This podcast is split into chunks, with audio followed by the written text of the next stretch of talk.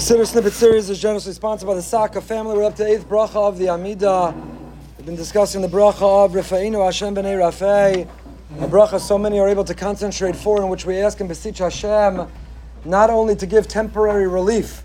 So many doctors, Baruch Hashem, Nitin Rishus L'Rof and L'Rapos, HaKadosh Baruch Hu gave and granted permission to doctors to heal, and they are our heroes. But doctors provide the best of their ability and often temporary relief. Rafa'inu Hashem v'nei Rafei, a permanent relief, what the Zohar HaKadosh calls a refuah nitzchi, only HaKadosh Baruch Hu, only the Ribbon Shalom can provide. That's why it's Rafa'inu Hashem.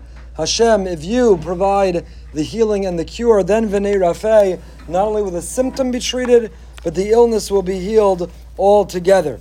We mentioned this, uh, these words, which come originally from Yirmiyahu Hanavi and are talking not about physical ailment and malady, but the pain and the illness, the sickness of the soul, that uh, they appear in Yirmiyahu in singular, and yet we incorporate them here into our davening, into our tefillah in the plural. Rafa'inu Hashem v'nei Rafei. So I want to read to you from the words of Rabbi Yonasan Eibshitz and his Yaros Dvash. He says something very powerful. It's true all year long, but here in the days of Elul, and as we are rapidly approaching Slichos Rosh Hashanah and this uh, time of Tshuva Yom Kippur, they're even more relevant and important right now.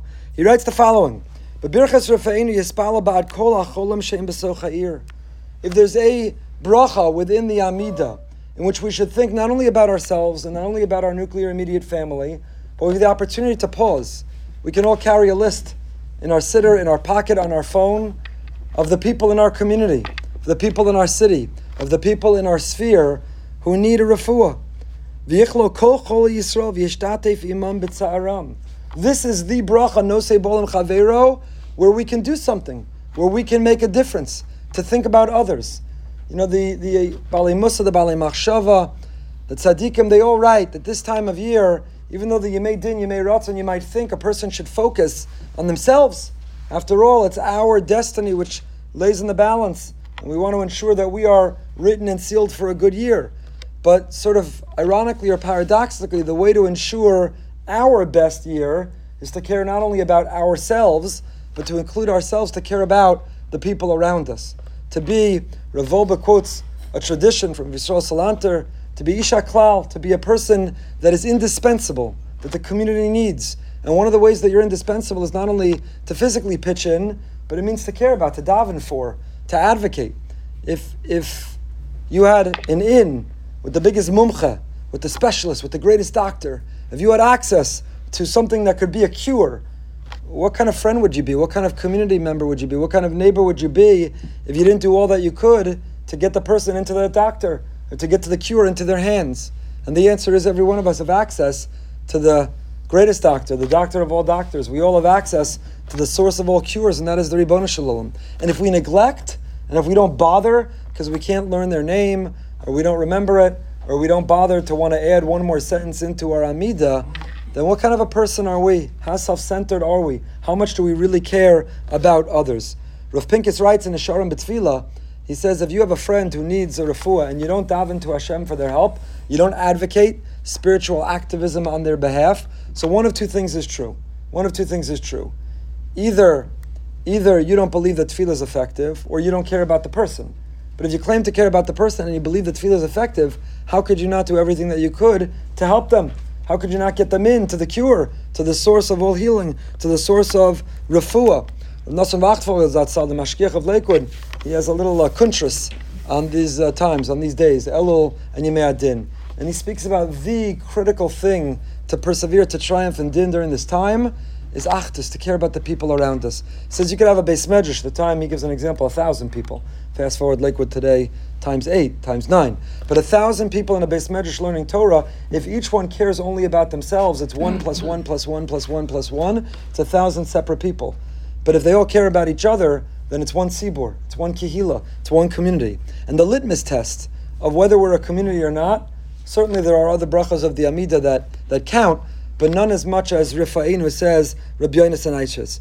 This is the bracha. Vimchala, because why? Halo kol nefesh achas v'gov We're all intertwined. We're all one part of one soul, one body. If a,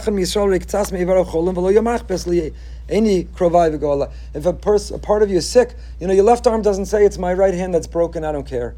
Your right leg doesn't say it's the left leg that hurts, not my problem. Rak roy lespala between levav ba'ad kol cholim yeh mashiyeh mishiyeh ki lu chas v'shalom banav achiv. To daven for people, neighbors, friends, the relatives of neighbors and friends, as if they're your own children, as if they're members of your own family.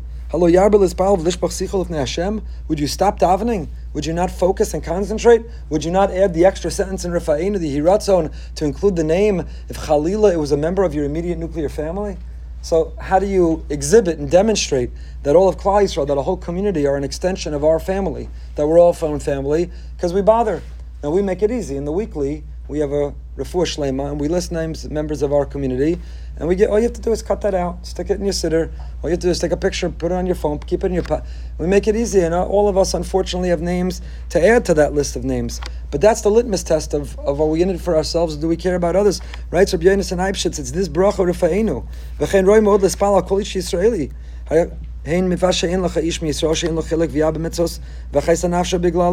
Every Jew is deserving of our empathy, sympathy, advocacy to daven for them.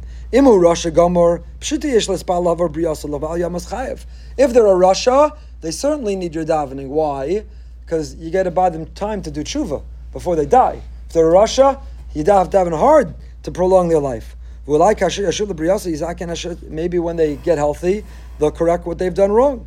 Vim, and he goes on and on. And if they're a tzaddik, all the more so you should daven. So there's no excuse. If they're a rasha, if they're a tzaddik, if they're in your sphere and you know they need your tefillas, we have to daven. Ve'ikr, we'll pick up with this next time. Rabbi Nissen Eibschitz picks up where we left off last time, that ultimately this is not a tefillah only for physical ailments. This is really ahead of its time. We're living in a time of this enormous proliferation of, of mental health challenges and loneliness and low self-esteem and insecurity and the people suffering, shvuras lev, their broken heart. And that's really what this bracha was originally written for. We tend to not think of. We have we say the mishaberach v'cholem, which we're going to talk about, we'll get to.